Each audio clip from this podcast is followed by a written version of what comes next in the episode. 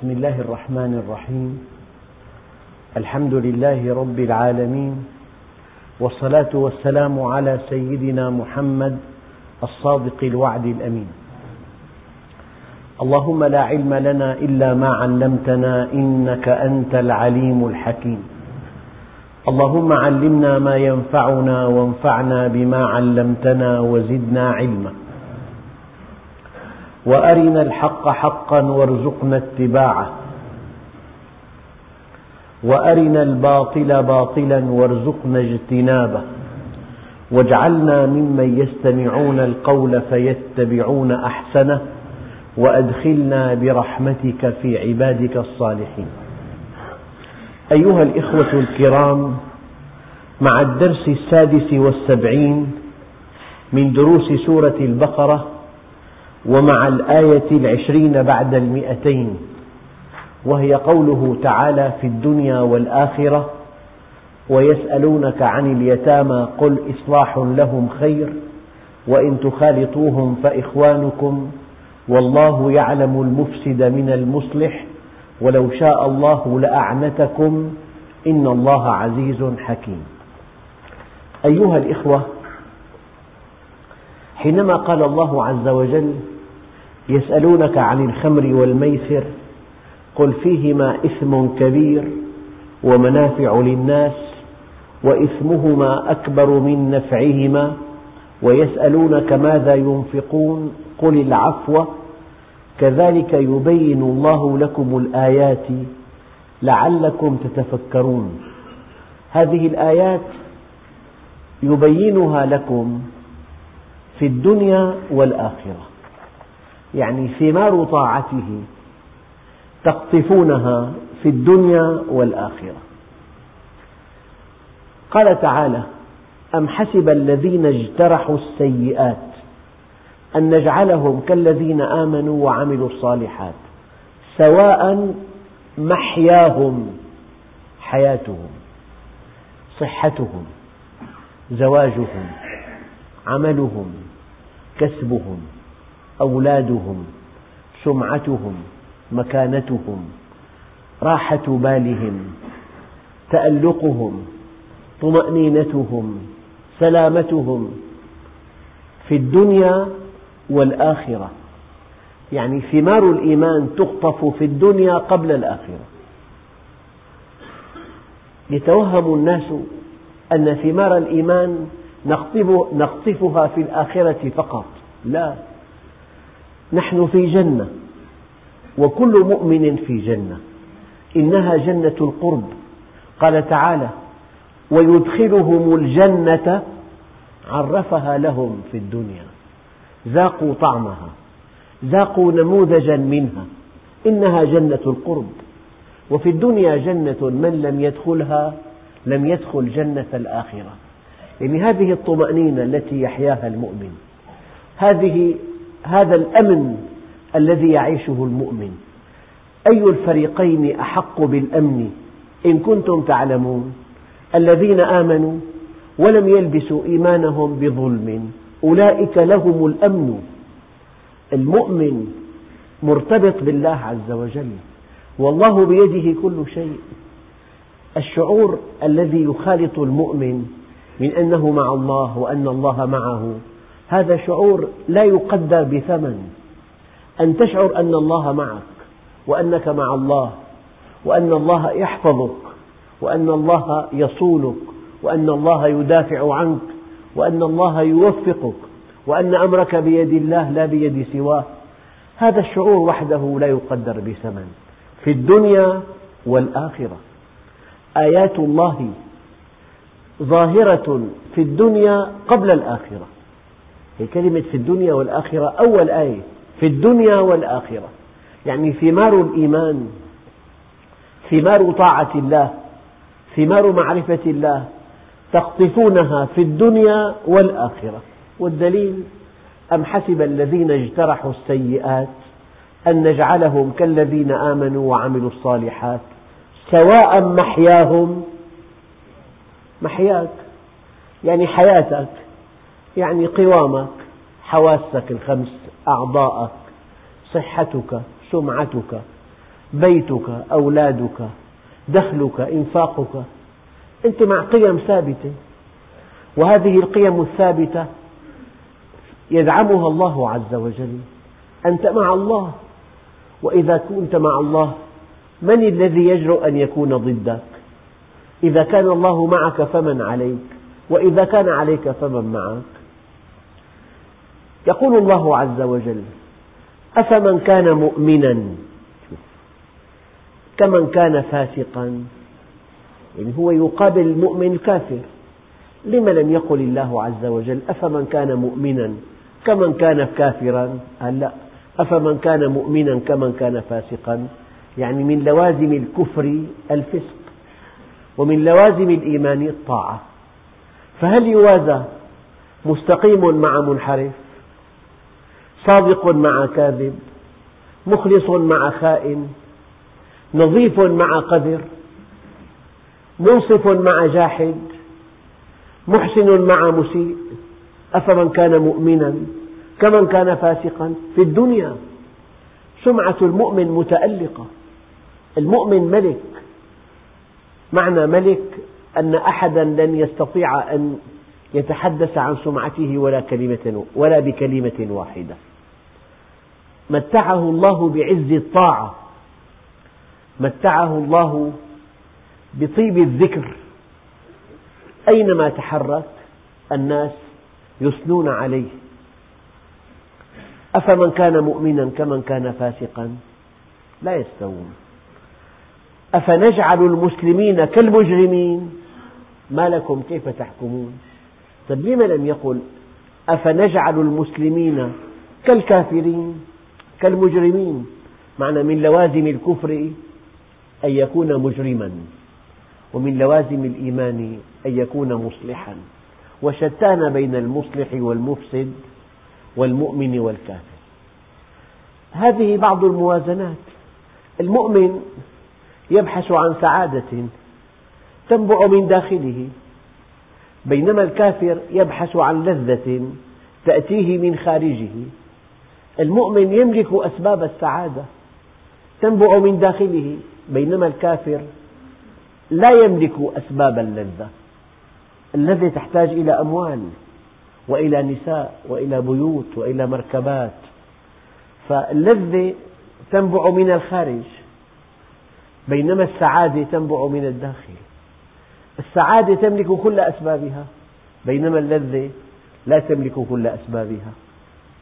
السعادة متعاظمة في تأثيرها بينما اللذة متناقصة في تأثيرها.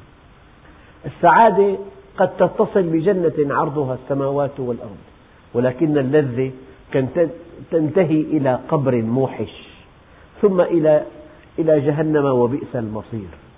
أفمن كان مؤمنا كمن كان فاسقا؟ يقول الله عز وجل كذلك يبين الله لكم الآيات لعلكم تتفكرون. يبين لكم الآيات في الدنيا والآخرة. وهذا وهذه الحياة بين يديك. انظر إلى شاب مستقيم طائع لله عز وجل. كيف أن الله يحفظه؟ وكيف أن الله يوفقه؟ وكيف أن الله معه؟ وكيف أنه مغموس في سعادة لو وزعت على أهل بلد لكفتهم. ثم انظر إلى حياة الكفار ومن أعرض عن ذكري فإن له معيشة ضنكا ونحشره يوم القيامة أعمى. هذا معنى قوله تعالى في الدنيا والآخرة. ثم يقول الله عز وجل ويسألونك عن اليتامى. اليتيم من فقد والده أو والدته أو فقد أبويه معا. وقد يكون غنيا ولكن هذا اليتيم ما الذي فقد؟ فقد الأب فقد الرعاية فقد الحب. يعني في قلب الأب والأم من الرعاية والرحمة والحب لأولادهما ما لا يوجد في إنسان ما كائن من كان. يعني ائت بأم وأت بألف مربية. ألف مربية لا يرقون إلى مستوى أم ولدت هذا الطفل. الشاهد كثير. يعني قد تتمنى البنت أن تكون مع أمها في كوخ ولا أن تكون مع سيدتها في قصر لأنه في قلب الأم من الحب ومن الرحمة ما لا يوصف. بل إن قلب الأم أحد الآيات الدالة على عظمة الله. إن أردت أن تعرف رحمة الله فانظر إلى قلب الأم.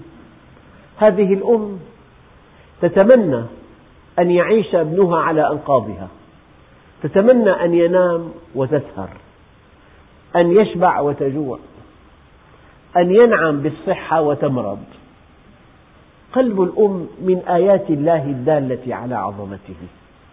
فهذا اليتيم فقد أثمن شيء في حياته. فقد قلب الأم أو قلب الأب. فقد الرعاية. فقد الحب. فقد الحنان. فقد الاهتمام. يعني أتيح لي أن ألتقي بأيتام. فلو أغرقناهم بسعادة أو بنعيم لا يوصف. لو أطعمناهم أطيب الطعام.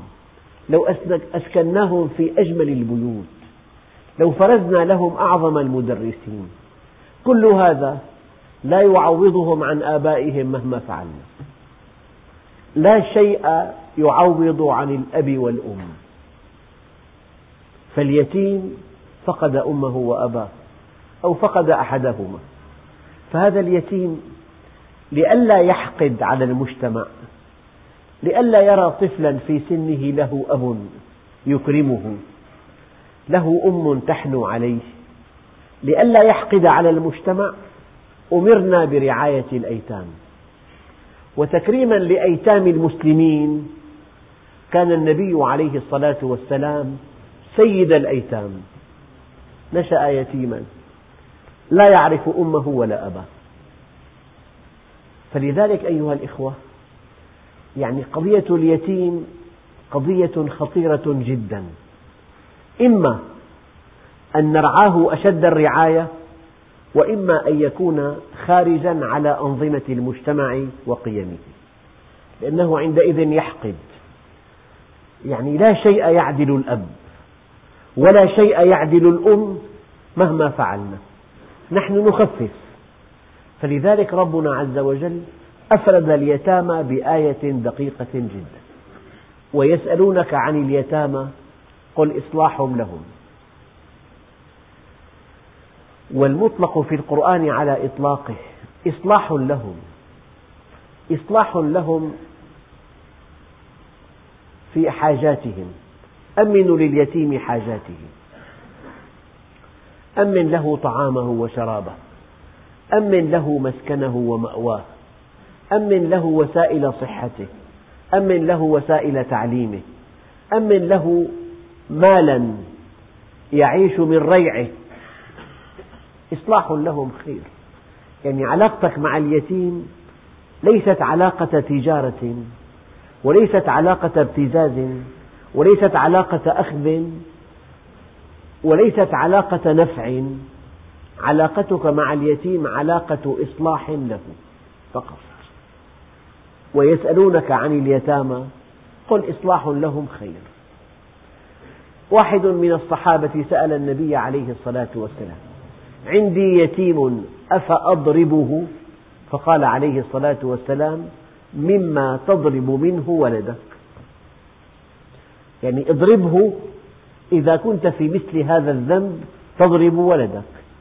يجب أن تربيه يجب أن تقوم اعوجاجه يجب أن تصلح أخلاقه يجب أن تهتم بصحته يجب أن تهتم بطعامه وشرابه يجب أن تهتم بأخلاقه يجب أن تهتم بجسمه بأخلاقه بإيمانه بصحته بمستقبله بدخله.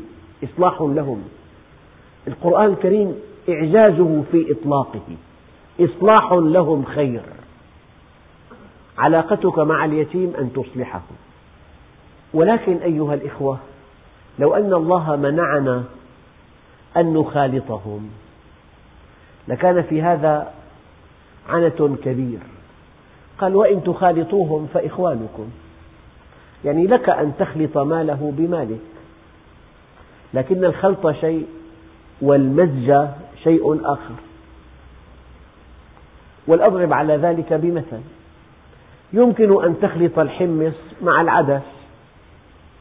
وفي أي وقت تشاء تفصلهما عن بعضهما. أما إذا خلطت الماء المحلى بالسكر مع الماء ال... الذي يشوبه الحمض إن خلطتهما معا فمستحيل أن تفرق بينهما بعد حين. فالعلماء فرقوا بين الخلط وبين المزج. المزج للسوائل والخلط للأجسام الصلبة. وإن تخالطوهم يعني يمكن أن تستثمر مال اليتيم عندك ولكن أدخلت ماله في تجارتك دخلت جعلته شريكا في الجرد معه مئة ألف أدخلتها في رأس المال. لكن العلماء قالوا لك أن تخلط ماله بمالك ولكن يجب يجب أن تعامله بالإحسان. إن كنت غنيا ينبغي أن تستعفف. إن كنت غنيا ينبغي أن تستعفف. يعني إن أردت أن تستثمر له مئة ألف يجب أن تعطيه ربحها كاملا. إن كنت غنيا. إن كنت غنيا ينبغي أن تستعفف عن أكل ماله. وإن كنت فقيرا ينبغي أن تأكل بالمعروف. ما هو المعروف؟ قال المعروف أجر المثل أو حاجتك أيهما أقل. أجر المثل أو حاجتك أيهما أقل. يعني هذه المئة ألف. ريعها مثلا عشرون ألف. إن تفرغت لها مثلا أنت بحاجة إلى أربعين ألف. ريعها عشرون. نصيبك من ريعها عشرون. ينبغي أن تكتفي بالعشرين. أجر المثل أو حاجتك أيهما أقل؟ طيب ريع هذا المليون مئة ألف أنت حاجتك خمسون ألف ينبغي أن تكتفي بالخمسين. لو أنك استثمرت لليتيم مالا ربح هذا المال أو نصيبك من الربح إذا كان يساوي أجر المثل وهو أقل من حاجتك ينبغي أن تكتفي بأجر المثل ولو كان أقل من حاجتك. وإن كانت حاجتك أقل من أجر المثل ينبغي أن تكتفي بحاجتك دون أن تأخذ أجر المثل. هذا معنى ذلك وأن تخالطوهم فإخوانكم. هذا معنى ذلك ومن كان فقيرا فليأكل بالمعروف. يعني في ضوابط. لو أن له مالا وأردت أن تستثمره له بصفقة من بضاعة أنت تديرها. هل لك أن تشتري له من نفسك؟ ولما قال يجوز ولكن بأفضل سعر في السوق لصالحه. والله يعلم المفسد من المصلح. يعني العلاقة مع الله سهلة جدا. الله مطلع. مطلع إلى قلبك. مطلع إلى عملك. إلى حركتك في الحياة. فيعلم ما إذا كنت مصلحا لماله أو مفسدا لماله. هناك من يتجر بمال اليتيم فيجعل ماله في صفقة ليست واضحة. يمتحن بماله السوق يجعل ماله دريئة لماله. قال عليه الصلاة والسلام ولا تجعل ماله دون مالك. يعني في صفقة لها ربح ثابت. في صفقة إن صح التعبير مضمونة النتائج. وفي صفقة فيها مغامرة قد لا تربح. هذا من يكشفه؟ لا يكشفه إلا الله. قد يأتي الذي يدير مال يتيم فيجعل ماله في صفقة لا يعلم خيرها من شرها. فإن نجحت أدخل ماله في مثل هذه الصفقات. وإن لم تنجح جعل مال اليتيم تجربة للسوق ودريئة لماله فجعل مال اليتيم دون ماله. هذا شيء لا يعلمه إلا الله. والله يعلم المفسد من المصلح. يعلم ما إذا كنت قد جعلت من مال اليتيم تجربة واختبارا للسوق أو أنك وضعت مال اليتيم في أفضل صفقة مضمونة النتائج. إذا الله عز وجل قال الأصل في التعامل مع اليتيم إصلاح لهم خير. ولكن لئلا يرهقنا لئلا يحملنا ما لا نطيق لئلا نكون في عنة ومشقة قال وإن تخالطوهم فإخوانكم لك أن تسكنه معك. ولك أن تقتطع من ماله جزءا لمصروف البيت. صار في اختلاط. لكن دائما بالحد الأدنى ودائما لصالح اليتيم. يعني قد يأكل في الشهر فرضا بألفي ليرة تقتطع من ماله ألف ليرة واحدة. دائما الحد الأدنى الحد الأسلم الحد الأحوط. فلك أن لك أن يسكن معك في البيت. وأن يأكل من طعامك وأن تقتطع من ماله جزءا للمصروف ولك أن تتاجر بماله. قال عليه الصلاة والسلام اتجروا بأموال اليتامى لئلا تأكلها الزكاة. اتجروا بأموال اليتامى لا تأكلها الزكاة. وقد قال الله عز وجل وارزقوهم فيه. يعني ارزقوهم لا من أصل المال من ريع المال من ريع المال.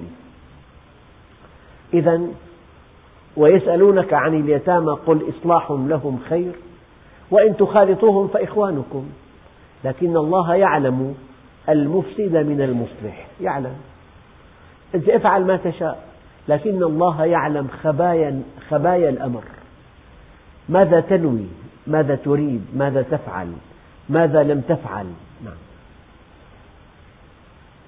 ولو شاء الله لمنعكم من أن تخلطوا أموالهم بأموالكم. لمنعكم من أن تستثمروا أموال اليتيم. ولو شاء الله لأعنتكم إن الله عزيز حكيم. معنى ذلك أن الإنسان مخير ولكن مع أنه مخير مراقب مراقبة شديدة جدا. والآن أفضل شيء بالإدارة أن تثق بمن حولك وأن تعطي الصلاحيات وأن تراقب مراقبة شديدة. لو لم تثق بمن حولك تعطل الأمر. وأصبحت الإدارة مركزية والمركزية فيها أخطاء كثيرة جدا. ثق بمن حولك وامنحهم صلاحيات وراقبهم مراقبة شديدة. هكذا هكذا سنة الله في خلقه. أنت موثوق. يا أيها الوصي أنت موثوق. اخلط ماله بمالك. واقتطع من ماله جزءا لمصروفه واتجر بماله. ولكن ولكن الله يعلم ما إذا كنت تفعل في حركتك لصالحه أو لغير صالحه. والله يعلم المفسد من المصلح. ولو شاء الله لأعنتكم لحملكم ما لا تطيقون. ولو شاء الله لأعنتكم إن الله عزيز حكيم. ثم تنتقل الآيات إلى موضوع من أخطر موضوعات الحياة. موضوع الزواج. ولا تنكحوا المشركات حتى يؤمن.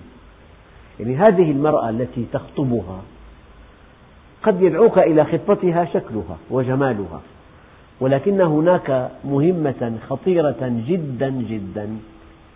هذه المهمة منوطة بهذه المرأة. هذه المرأة فضلا عن أنها زوجتك سوف تغدو مربية أولادك. هي التي ستربيهم لأنك مشغول في كسب المعاش. يا رسول الله إن زوجي تزوجني وأنا شابة ذات أهل ومال وجمال. فلما كبرت سني ونثر بطني وتفرق أهلي وذهب مالي قال أنت علي كظهر أمي ولي منه أولاد. إن تركتهم إليه ضاعوا وإن ضممتهم إلي جاعوا. يعني هو ينفق عليهم وأنا أربيهم. مهمة المرأة تربية الأولاد لأن الرجل حقيقة مشغول في كسب المعاش. هذا شيء واقع. الإنسان يخرج من بيته صباحا يعود مساء. من هذه التي ترعى أولادها وتهتم بسلوكهم؟ وتدقق في أخطائهم وتنظر في أخلاقهم إنها أمهم. لذلك الأم لها مهمة خطيرة جدا وهي تربية أولادك. فلذلك قد تعجب بشكل إنسانة مشركة. ينبغي ألا تؤخذ بجمالها ينبغي أن تبحث عن أخلاقها وعن دينها وعن أصالتها وعن تربيتها وعن عفافها وعن صدقها لذلك يقول الله عز وجل ولا تنكحوا المشركات حتى يؤمن. يعني أخطر شيء في الأم أن تكون مؤمنة. أن تلقن أولادها مع حليب ثديها. الصدق والأمانة. حدثني أخ امرأة تمشي مع ابنها. أعطته سكرة. بعد ثلاثمئة متر سألته أين قشر السكرة؟ قال رميتها في الأرض. رجعت معه ثلاثمئة متر. قالت له خذها وضعها في السلة. لماذا؟ هي السلوك هذا دخل في في دمه؟ الحفاظ على النظافة. لو أن أما مربية بأعلى مستويات التربية. تعود أبناءها الصدق والأمانة والعفة والاستقامة والصلاح والنشاط والعادات الطيبة. الأم مدرسة إذا أعددتها أعددت شعبا طيب الأعراق. من علم رجلا علم واحدا ومن علم امرأة علم أسرة. صدق الشباب المنضبط لو بحثت عن أحد الأسباب أو عن أحد أهم الأسباب وراءهم أم واعية مثقفة. مثقفة ثقافة إسلامية. وراءهم أم طلبت العلم الشرعي وعرفت ما لها وما عليها. فأنا أتمنى أن ينتبه المؤمنون إلى اختيار زوجاتهم من المؤمنات الصالحات لأنهن عماد هذا المجتمع. ولا تنكحوا المشركات حتى يؤمن. دقق. ولأمة مؤمنة أمة مؤمنة خير من مشركة ولو أعجبتكم. لو أعجبكم شكلها وقوامها ولونها وصفات جمالها لأمة مؤمنة خير من مشركة ولو أعجبتكم. لأن هذا الجمال يذوي بعد حين وتبقى علاتها في التربية والانحراف. بينما المؤمنة تقطف ثمار إيمانها في أولادك سوف ترى أن أولادك قد ربوا تربية رائعة بسبب أمهم المؤمنة. ولأمة مؤمنة خير من مشركة ولو أعجبتكم. يعني كأن الله عز وجل أرادنا أن نضحي أحيانا أن نبحث عن المؤمنة ولو كان مستوى جمالها أقل من غيرها المتفلتة. أما الذي يبحث عن الجمال فقط فقط يدفع الثمن باهظا. ورد في الأثر أنه من تزوج المرأة لجمالها أذله الله ومن تزوجها لمالها أفقره الله ومن تزوجها لحسبها زاده الله دناءة. فعليك بذات الدين تربت يداك. الذي يختار امرأة صالحة هو الرابح الأكبر والذي يختار امرأة بارعة في شكلها ضعيفة في خلقها هو الخاسر الأكبر. إذا اجتمعا ما في مانع. ما أجمل الدين والدنيا إذا اجتمعا وأقبح الكفر والإفلاس بالرجل. ولا تنكحوا المشركات حتى يؤمن. أية امرأة مشركة؟ المشركة غير موحدة طيب هذه التي تحب المظاهر تحب البذخ تحب أن, أن تمشي في الطريق مظهرة كل مفاتنها. هذه أليست مشركة بالمعنى الواسع؟ طبعا. لأنها أشركت ذاتها مع الله عز وجل. تريد أن تعرض مفاتنها ولا تعبأ بمنهج ربها. تريد أن تكيد لأخواتها.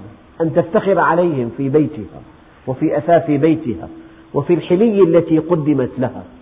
المرأة التي تبحث عن المظاهر وعن, وعن سمعتها في المجتمع وعن استعلائها على زميلاتها أو على بنات جنسها هي امرأة بالمعنى الواسع مشركة. بالمعنى الضيق قد تكون مسلمة لكنها مقصرة. المرأة التي تبحث عن المظاهر وعن, وعن سمعتها في المجتمع وعن استعلائها على زميلاتها أو على بنات جنسها هي امرأة بالمعنى الواسع مشركة. بالمعنى الضيق قد تكون مسلمة لكنها مقصرة. ولا تنكح المشركين حتى يؤمنوا. طبعا الآن اختلف الخطاب. لم يتوجه لم يوجه الخطاب للمؤمنات. أيتها المؤمنات لا تقبلن الزواج من المشركين. لا لأن أمر المرأة بيد وليها. خطاب اختلف. في أول القسم بالآية توجه الخطاب للرجال. لا تنكحوا المشركات. أما بالمقابل لم يوجه الخطاب إلى المؤمنات. ألا ينكحن المشركين. لا. قال ولا تنكحوا أي لا تزوجوا المشركات حتى يؤمنوا ولأمة مؤمنة خير من مشركة ولو أعجبتكم. ولا تنكحوا أي لا تزوجوا المشركين حتى يؤمنوا. ولعبد مؤمن خير من مشرك ولو أعجبكم. مرة كنت أمشي في أحد أسواق دمشق استوقفني أخ له محل في هذا السوق فعرض علي هذه المشكلة قال لي خطب ابنتي شاب ثري جدا له معمل وبيت في أوجه أحياء دمشق ومركبة فارهة كل شيء على أفضل ما يكون إلا أن في دينه رقة فماذا أفعل؟ قلت له ألا تقرأ القرآن الكريم؟ قال بلى قلت إذا قرأت القرآن الكريم وانتهيت من قراءته ماذا تقول بعد أن تقرأه؟ قال لي أقول صدق الله العظيم طيب. قلت له يقول الله عز وجل ولا تنكحوا المشركين حتى يؤمنوا ولعبد مؤمن خير من مشرك ولو أعجبكم أعجبك أعجبتك وسامته وأعجبك ماله وبيته ومركبته. ولكن في دينه رقة قد لا يصلي قد يشرب قد يسافر فيقع في الفاحشة. فقال لي شكرا. يبدو أن ضغطا داخليا ضغط عليه فزوج ابنته من هذا الشاب المتفلت. الزواج لم يدم أشهرا طلقها. أنت حينما تختار مؤمنا لابنتك إن أحبها أكرمها وإن لم يحبها لم يظلمها المؤمن مقيد المؤمن مقيد. نعم. الإيمان قيد الفتك ولا يفتك مؤمن. لذلك أكبر مهمة منوطة بالآباء أكبر مهمة منوطة بالآباء أن يهتم بتزويج بناته من شاب مؤمن يحفظ لها دينها ويحفظ لها أخلاقها ويضمن لها آخرتها. ولعبد مؤمن خير من مشرك ولو أعجبكم. وكم من أسر, مسلمة طمعت بمال خاطب فذهب المال وبقيت أخلاقه الشرسة. وللعوام أمثلة في هذا المجال كثيرة جدا. قال أولئك يدعون إلى النار. والله يدعو إلى الجنة. أولئك يدعون إلى النار. يعني في قصة تروى عن سعيد بن المسيب رحمه الله تعالى وكان من كبار التابعين. يعني عنده فتاة يندر مثيلها علما وفقها وجمالا. خطبها الوليد بن عبد الملك لابنه فامتنع. عنده تلميذ في المسجد فقير جدا. توفيت زوجته فتفقده فعلم أنه قد فقد زوجته. قال له ألا أزوجك ابنتي؟ قال له أتمنى. ماذا عندك؟ قال له درهمان. القصة ممتعة وطريفة ونادرة.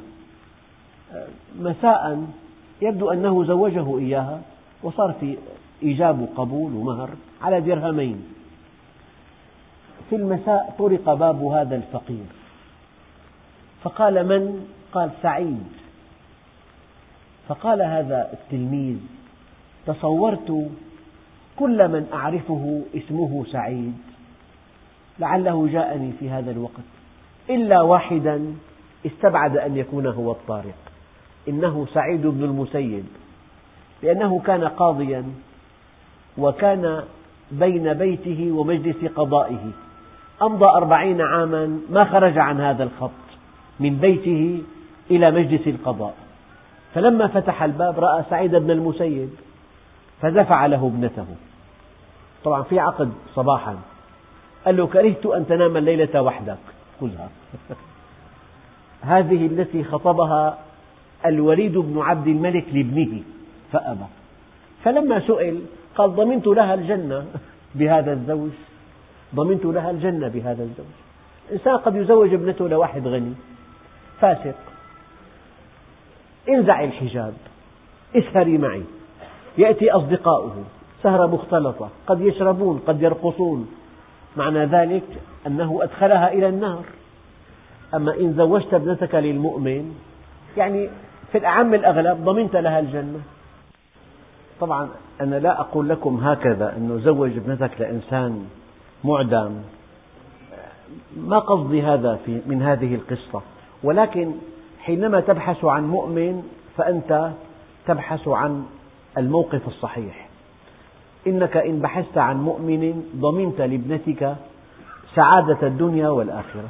وإن بحثت عن المال ربما شقيت بهذا المال. أولئك يدعون إلى النار. المشركون الأثرياء من المشركين يدعون إلى النار. في تفلت آه، نمط حياته نمط غير شرعي. في اختلاط. وكم من أسرة اختلطت بأسرة أخرى فانتهت إلى الطلاق. في اختلاط في كسب مال حرام في انحرافات خطيرة جدا. هذه كلها تعود بالشقاء على الزوجين. ولو أنهما بقيا مع بعضهما طوال الحياة لكن قد تنتهي بهما الدنيا إلى النار يدعون إلى النار. والله يدعو إلى الجنة يعني المؤمن العبد المؤمن هو عبد آمن بالله مصيره الجنة ومن معه من زوجته وأولاده في الأعم الأغلب مصيرهم إلى الجنة لأنه حملهم على طاعة الله. فإن أردت لابنتك مصيرا ينتهي بها إلى الجنة فابحث عن المؤمن. إن أحبها أكرمها وإن لم يحبها لم يظلمها. والله يدعو إلى الجنة والمغفرة بإذنه. يعني أجمل شيء بالإيمان إذا في ماضي سيء في مغفرة وبعده الجنة. يدعو إلى الجنة وإذا في جاهلية والمغفرة بإذنه. ويبين آياته للناس لعلهم يتذكرون. نعم أيها الإخوة هذه الآيات تبين أن أخطر حدث بحياة الإنسان زواجه. أن البيت بغيره وقد يغير حرفته. أما زواجه من الصعب جدا أن يغيره. فهو قرار مصيري. فإن كانت هذه الزوجة مؤمنة سعدت بها وسعد أولادك بها. لذلك أول واجبات الأب تجاه أولاده قبل أن يتزوج أن يحسن اختيار أمهم. أول واجب على الأب تجاه أولاده قبل أن ينجبهم أن يحسن اختيار أمهم. إن اختارها من بيت علم ومن بيت أدب ومن بيت عريق. إن اختارها مؤمنة صالحة مستقيمة عفيفة سعد بها في الدنيا وكانت سبب سعادته في الآخرة. وإن اختارها يعني بارعة دون أن تكون فاضلة قد, يسع قد يعني يتمتع بجمالها إلى حين ثم يشقى بها وينتهي إلى أسفل سافلين. أعيد عليكم ما جاء في الأثر. من تزوج المرأة لجمالها أذله الله لجمالها فقط. ومن تزوجها لمالها أفقره الله ومن تزوجها لحسبها زاده الله دناءة فعليك بذات الدين تربت يداك. ويبين آياته للناس لعلهم يتذكرون. يعني في أشخاص أغنياء جدا. سمعت خبر طريف أن أحد فنادق أحد الفنادق الكبرى في دمشق أرادت أن تشجع على أن يعقد أن تعقد عقود القران فيها. طبعا أرباحها من عقود القرآن عالية جدا. العرس يكلف عشرين مليون ثلاثين مليون إلى آخره. فاستعرضت عقود القرآن التي تمت في هذا الفندق من ستة أشهر ودعت أصحاب هذه العقود إلى حفل تكريمي كي يشجعوا غيرهم على عقود في هذا الفندق. فقال لي الرجل صاحب الخبر وهو من هذا الفندق يعمل بهذا الفندق. الإدارة المالية بحثت عن هؤلاء الذين عقدوا عقدهم في هذا الفندق فكانوا ست عشر عقدا. ستة عشر عقدا. استدعوهم أو دعوهم لحفل تكريمي. ثلاثة عشر عقدا آلت إلى الطلاق قبل ستة أشهر. إحصاء دقيق جدا. ثلاثة عشر عقدا. آلت إلى الطلاق قبل مضي ستة أشهر. يعني إذا بني الزواج على طاعة الله تولى الله في عليائه التوفيق بين الزوجين. أما إذا بني على معصية الله يتولى الشيطان التفريق بينهم.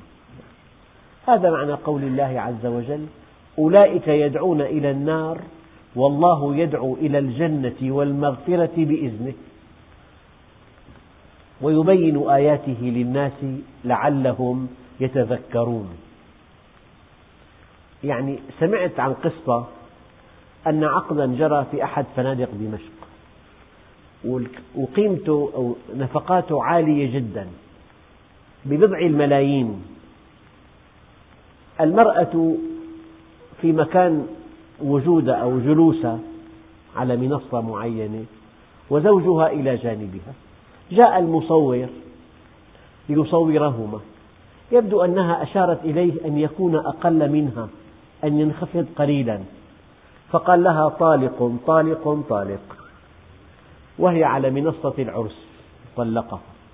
يعني زواج أساسه شيطاني أساسه في عنف في انحراف في تفلت. المؤمن له ترتيب آخر. المؤمن له بركة في زواجه. لي صديق توفيت أمه. وكان أبوه قد جاوز التسعين وأمه قبل هذا بقليل. فذهبنا لتعزيته. كان الأب يبكي بكاء مرا.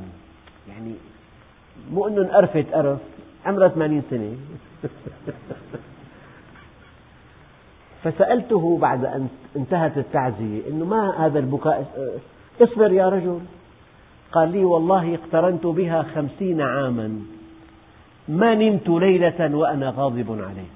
ليلة واحدة. هلا بيقول لك ثلاثين سنة ما ريحتني يوم. نعم. أولئك يدعون إلى النار. والله يدعو إلى الجنة والمغفرة بإذنه. ويبين آياته للناس لعلهم يتذكرون. هالآيات هي أيها الإخوة قضية الزواج قضية خطيرة ومصيرية؟ فقبل أن تختار زوجة عد للمليون. ابحث عن دينها وعن علمها وعن أدبها وعن أهلها وعن تربيتها وعن خصائصها لأنها أم أولادك وسوف تقطف ثمارا يانعة إن كانت صالحة. وسوف تدفع ثمنا باهظا إن كانت سيئة. والحمد لله رب العالمين.